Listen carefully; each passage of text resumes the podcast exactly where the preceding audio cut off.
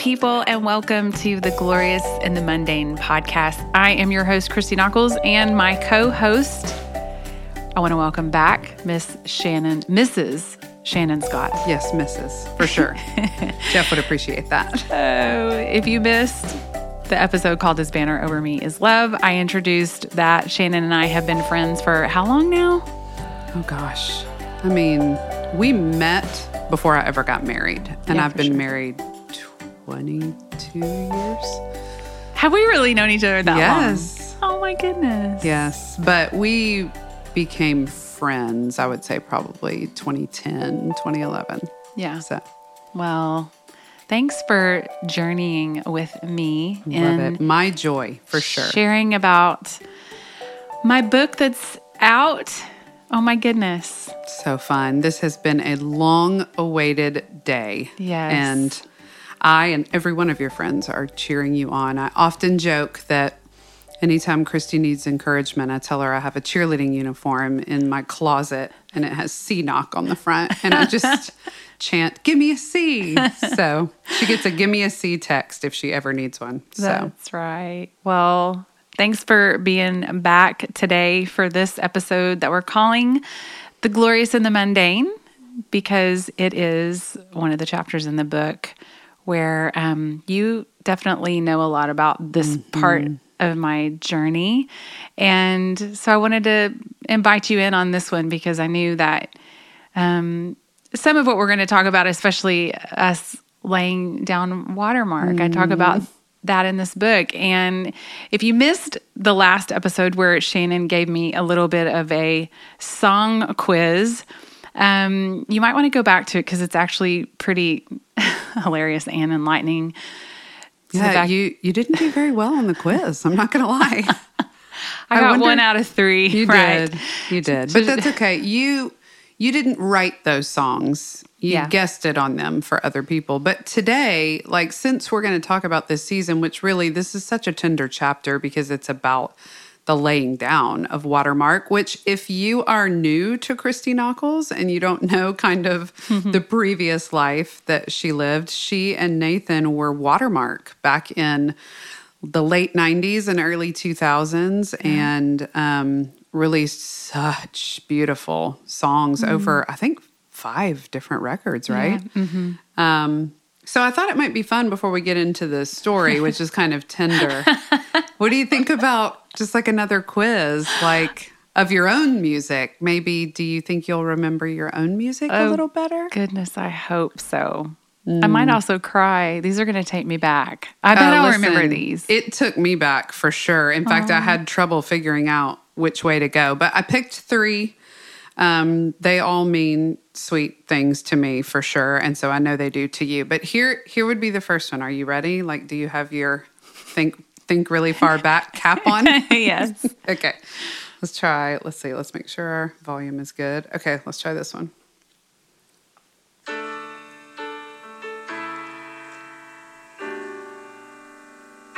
Oh, I know this one. Do you? You should probably start singing when you start singing. That'll run it. oh, long intro. yeah. Well, Nathan had to get his beautiful orchestration on there. Maybe we should just play songs for the whole episode. Oh,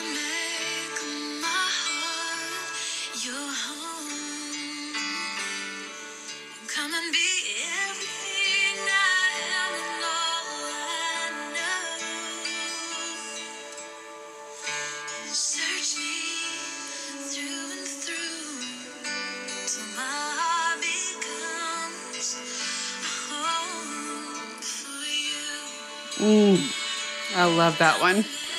So that song was written actually um, because we were leading summer camps at the time for my brother Eric, and Was it written for students? it was. Aw. yeah because that theme that year that Eric was doing was called like my my heart your home and and it was actually really sweet. It's from this little booklet that was mm. written like a really long time ago. You could probably find it on amazon. It is like looks like a sunday school book and it's tiny. It's probably like a little three by three book.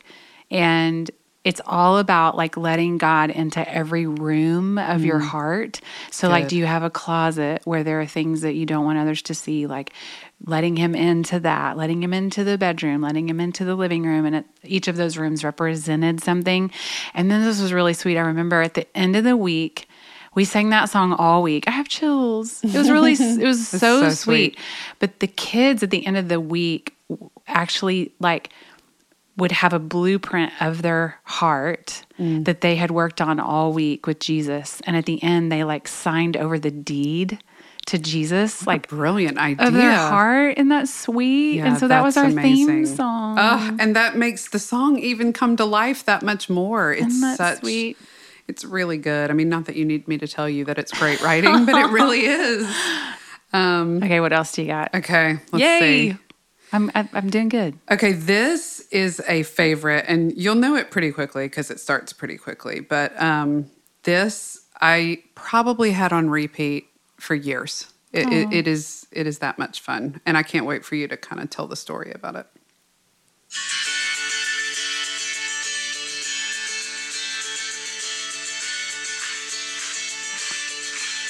It's taking me a minute. Oh, this is the live version. Yeah.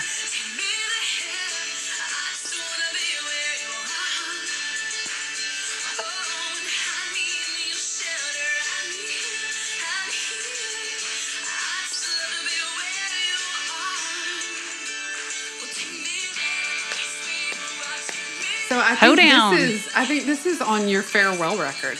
It I think it opens That's your right. farewell record with the label, which that's crazy. Um, but what's the story behind that song? Because it's you know you you're not usually the let me write the dancey song, and it is. I feel that same way about Everlifting. Like they're super Yeah. dancey and peppy, and it sounds like joy. So They're sort of borderline uh, like hoedown, really. Hoedown, throwdown. Yep. But that Nathan probably had to turn into Dancy. um, I think that actually was written as well for camp. Take me there. I think it was to have that, like, you know, you kind of need that fun opening kinda theme. call Yeah. to worship sort of thing. Um, but yeah, that I'm pretty sure we wrote for camp as well, or maybe it was written kind of as this call and response type Mm-hmm. thing originally, which Nathan kind of did that call and response thing. And I'm trying to actually remember because you're putting me on the spot. But one of the funny things I do remember is that several moms, or maybe it was just one mom that told us one time, and we thought it was hilarious that her kids would s- thought I was singing tickle me there. and I think it was maybe Tickle Me Elmo was still around at those days, but they were like, my kid always sings, Tickle me there, tickle me there. you could do that on your next lullaby record. Seriously. Oh my goodness. That is so fun. Okay, Blast I could do 65 more of these, but here's the last one. And this, um, I have a sweet story about this as well. Um, and you've actually put this on a couple of projects, and I'm pretty sure that it was on a pro- uh, one of the Passion records Hmm. in the years that we were there. But um, I'd love to kind of know the story behind it, and then I have a sweet story about it as well.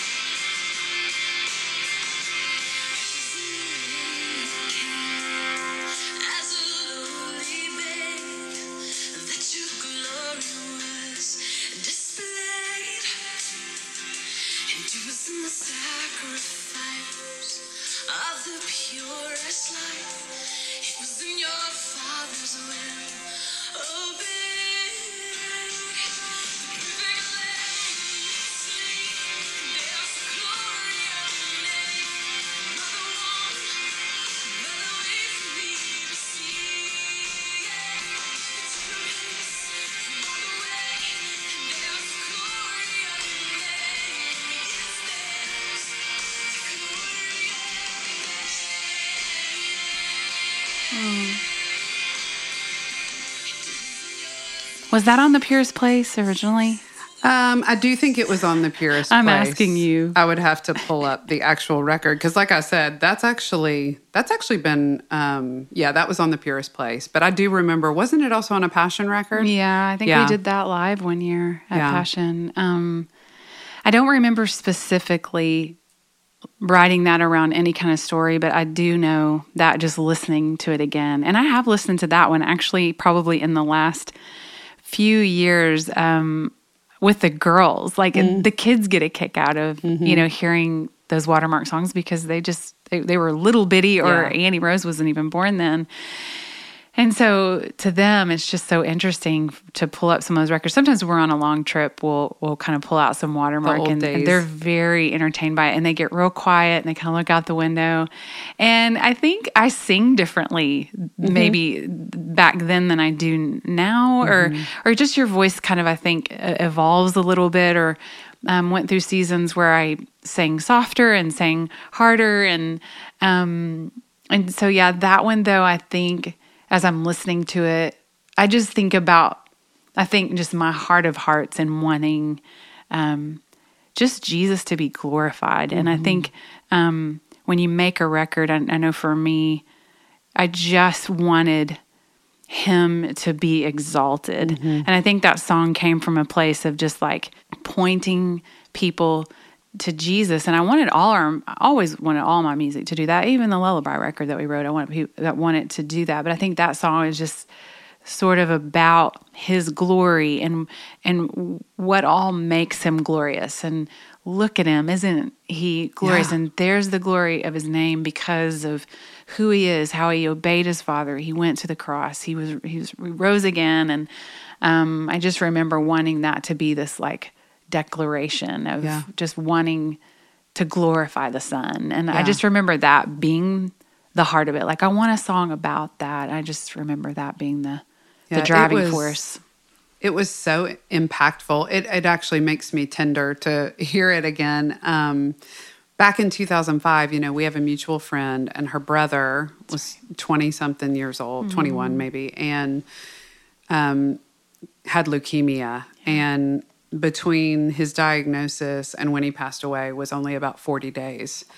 And there was a point in the really, really dark days Mm. of that journey. I was blogging on behalf of the family. That's and right. so just eventually you're just saying, Holy Mm. Spirit, I, that I don't have anything good to say. right right Um, and God brought that song to my mind. Wow. And it's the, there's the glory of your name. There's the glory of your name that was resonating with me. Mm. And so I just started thinking through all the ways we could still see the glory of his name in that horrific process. Hmm. And so I would just write the way the nurse came in and such and such, there's the glory of your name. You know, the way that we got this report and such Hmm. and such, there's the glory of your name. The way the grandparents made it here in time, there's the glory of your name. And it was just your obedience in writing the song served what was needed in that, which was where. Wow. where where is his glory? We're having trouble finding it. There it Right, is. right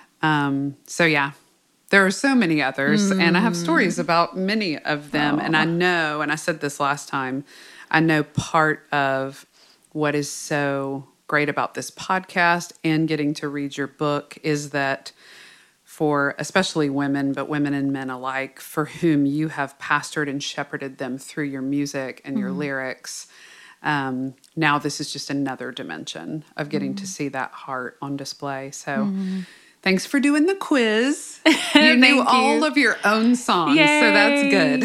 Um, it's not as bad as I thought. Yes. So this chapter, The Glorious and the Mundane, is tender because Mm. it talks about the watermark season coming to a close and really what led to it. Yeah. And there there are some things in here that even knowing the story, I didn't know Mm. specific parts of it. Um, there's a just really sweet time with you and Nathan, and you just really feel like you enter in as a reader to what it's like for two parents of littles, Yeah. which we have experienced, um, to be making a really trajectory shifting decision. So, talk a little bit about that season and what led to that decision, and then the fruit that came from that. Yeah. Man, I could get weepy Mm-hmm. really quick. Um, I had a moment with the Lord in just the bathroom cleaning Noah's toilet. Actually, he was potty training at the time ish, and it was a big job. And and the Lord met me in that place, and and I think I was tender and I was ready because He had allowed me to be exhausted. Mm. He let me hit a wall, and I think He let me get to the end of myself to where I couldn't do it all. Um, I talk about in the book how that has been, and it may sound different to some of you listeners, but I think it's relatively the same lie. But one of the lies of the enemy is this is all up to you. Mm-hmm. You got to hold all this up. You got to hold your family family together. You've got to hold your career in place if you're working. You've got to do all these things. Strap it on the backpack and you know pull yourself up by your Chelsea boots and, and get mm-hmm. going because no one else is going to do this for you. You got to get out there and get it done. And mm-hmm. And we as women, you know, we're we're fed that all the time. So it's conflicting messages, right? It's confusing. It's like you're supposed to get out there and do all the dreams and then you're also supposed to be with the Lord and rest in him. So it's like what is it? Simultaneously. right. And and so all I know to do is just to say that, you know, to tell this story of how Jesus really did change my life when I hit that wall and I didn't realize it at the time. It actually took me a few months to kind of uncover that he was actually calling me to lay down my career for a time. And um, at first, it was just that question what would it look like if you hit the bullseye with me? What would it look like if you trusted me with all this stuff that you're trying to carry and hold up? And if you let me do it for you, what, what might that look like? And what could it look like if you just, rather than trying to do all these things for me, what if you just enjoyed me? Mm-hmm. Because that's what I made you to do is just to to enjoy me and to be my kid, to spend time with me, and for all of the things you're trying to do to actually pour and spill out from that place. So I think the laying down of the watermark journey for us, obviously you said it, it was a massive decision because we had a lot of mm-hmm. people counting on us. We had at the time, you know, record label and um, a booking agent and a money manager and you know just all these people. Yeah, they're employees and Yeah. people counting on what you were doing with Watermark. yes and dates on the books and um, tour buses rented and it was a lot. And i said it last time it was easier when the kids were tiny and you can kind of just tote them around. But i think we kind of hit this point where we were desiring normalcy um, and there was that was there was so there was this desire shift happening. So that's neat to look back on and go okay one of the ways that god speaks is he he causes our desires to shift.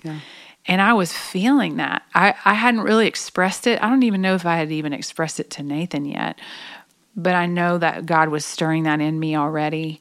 And then then when it was just the i hit the wall the exhaustion it was like um i can't do this anymore and And you've said, I had no idea that a readied heart could look like a weary heart. yes And I think that is huge for listeners today to realize that God leading you into a different season doesn't always look like you're sitting in the morning with your plush blanket and your warm cup of coffee, seeking God's face, and He speaks Right. to you clearly, and you know the next right step.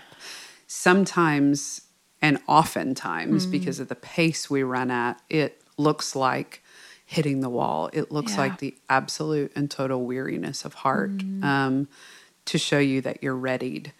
Um, we have a mutual friend and teacher, Kristi McLelland, who's amazing. And one of the things that she has said many times before when we've been talking about this kind of topic is she said, I've just started noting for myself when the grace to do it is gone.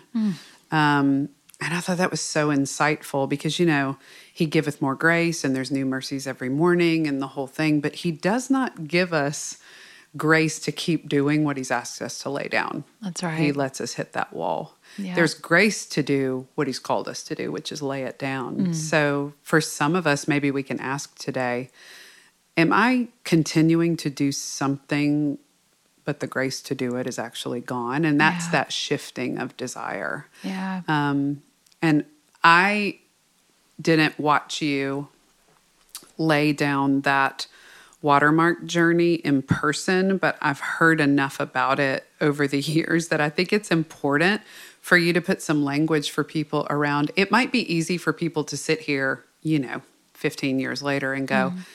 well, yes, but you still have a bunch of records out and you've still done a bunch of stuff and you've still been on stages in front of thousands of people. So it can't have been that bad. Hmm. But you you had no plan B That's when you laid down watermark. It truly was okay, Lord, I guess I'm not a worship leader and singer songwriter now. Mm-hmm. I am a mom and I'm going home to be a mom and a wife. Is that Mm-hmm. accurate? I mean, it would be easy to think, well, that must have been super easy. And then you got a phone call the next day and somebody said, please do this. But that's not what happened. Right. Yeah. In fact, I'm I'm pretty honest in the book how I how much I wrestled with it. I I think I say like I so want to tell you that that transition home was you know just like so, you know, me under that blanket like you said just seeking the heart of God. Children playing quietly. totally. oh man, it was hard and it was a time in my life where I felt really unseen and um, that was new for me. I mean, we were talking about it beforehand of just how the pace I'd been keeping and my ministry was public and and and you know, even I was honest about saying that meeting with God for me, the majority of it was was probably happening on a stage in On a front platform, of sure. a lot of people. And so for the first time, I was actually having to figure that out just on my own between the four walls of my kitchen um, with kids who needed me. And at that time in my life, you know, I think I even mentioned this in the last episode about just kind of feeling like a commodity. Um, and I think that was the shift was the Lord was like, you're not a commodity. You're you're a child. And i think part of the call uh, looking back to literally come home and physically and emotionally and spiritually take care of my kids was this like you become like a child it was sort of like the lord had my physical eyes on my children for me to learn all over again what that would look like to become a child. Um, you know, Jesus says the greatest in the kingdom, we must to be the greatest in the kingdom, we must become like a child. Yeah. And I mean, what a statement! What a example of what it's supposed to look like. And I have even have um, a, a place in my ESV Bible that I love, and I mention it in the book that it says, "The humility of a child consists of childlike faith." Vulnerability and the inability to advance his or her own cause apart from the help, direction, and resources of a parent. So good. And I think um, the Lord at that time, I share, you know, that He actually met me in Psalm 37, where it says, um, the justice of He will make the justice of your cause shine like the noonday sun. And so there was this word cause that I was sort of, he, it was stirring around in me.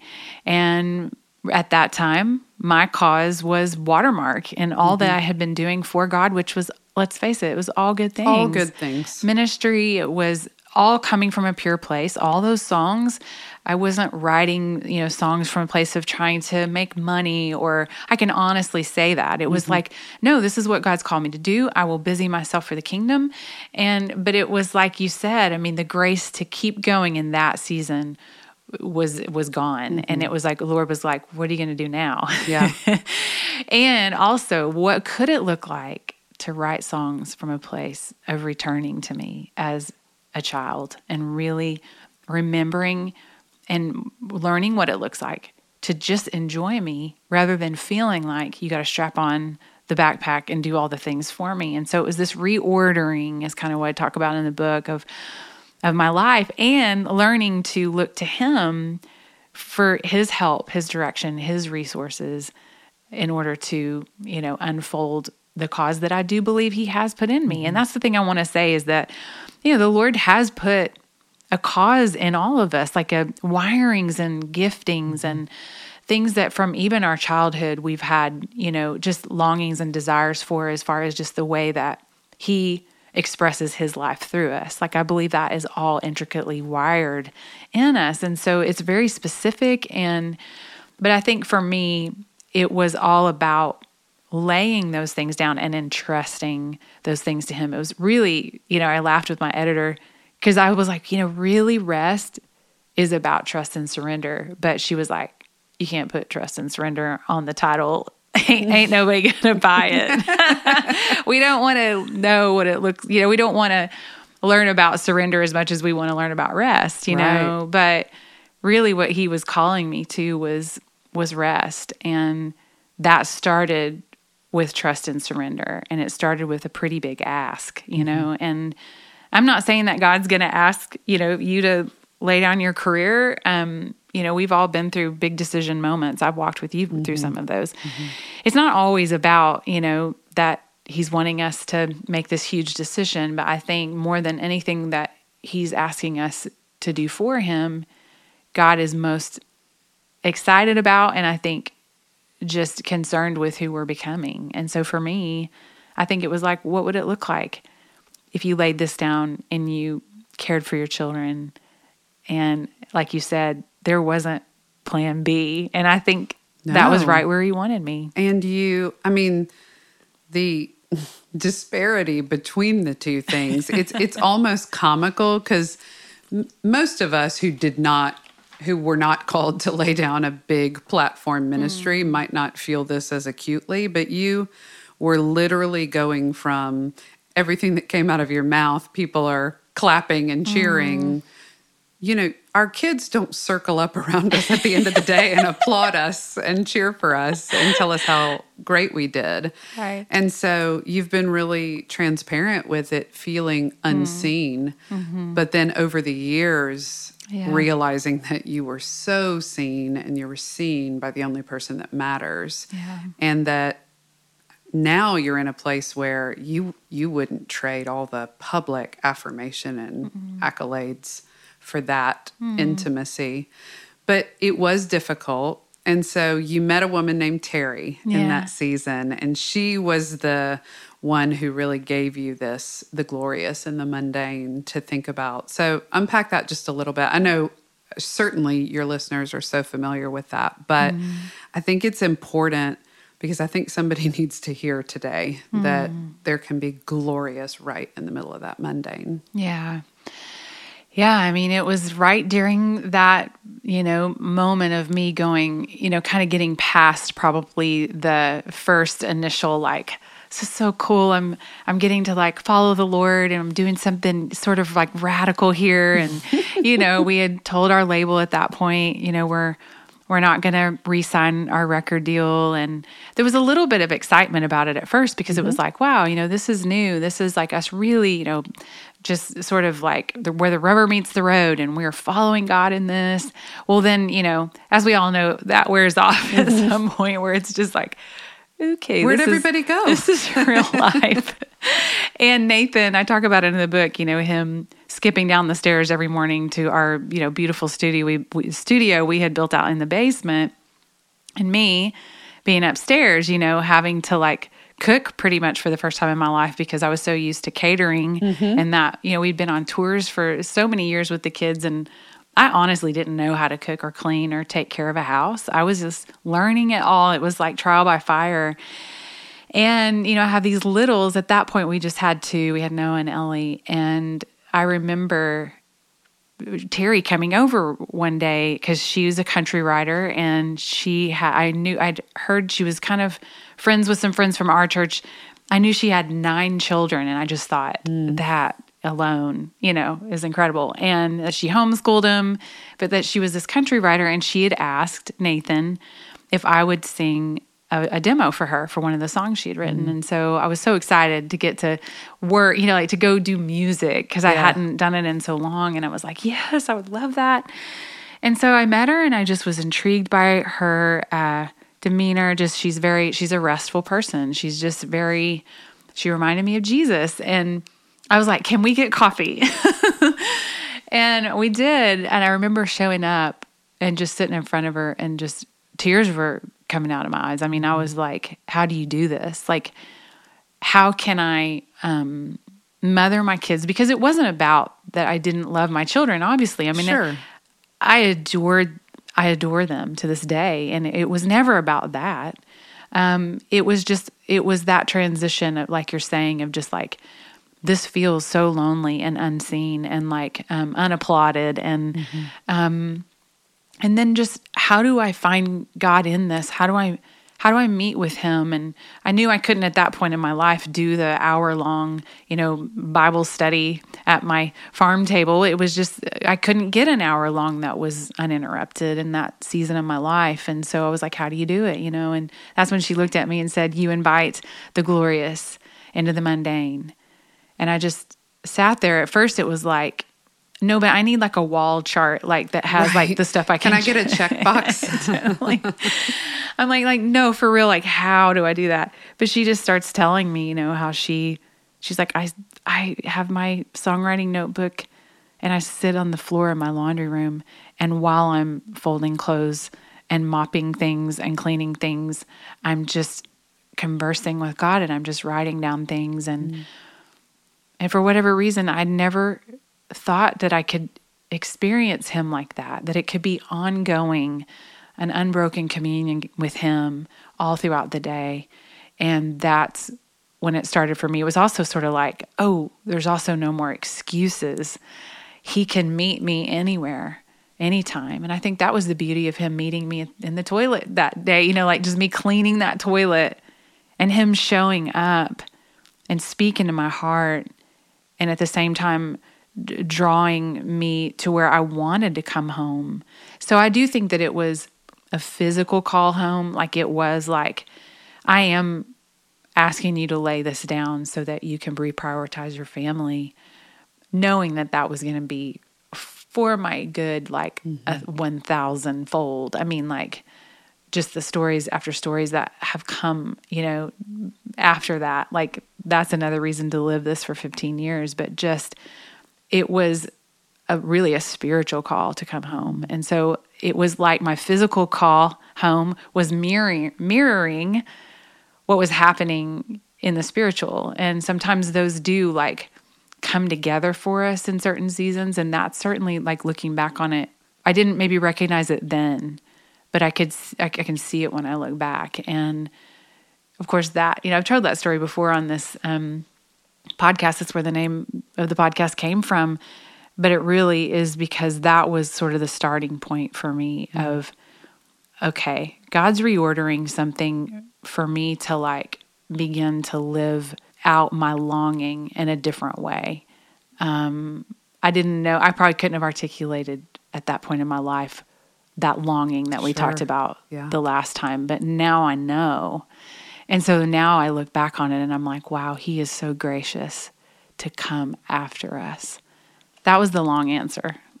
no, but it was the good answer. And for those of you listening today, it it may be a very mundane season for you, or maybe mundane isn't the word you'd use to describe it. Maybe busy.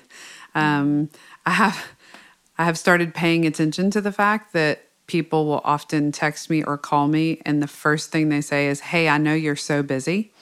And so you may be the so busy one listening today.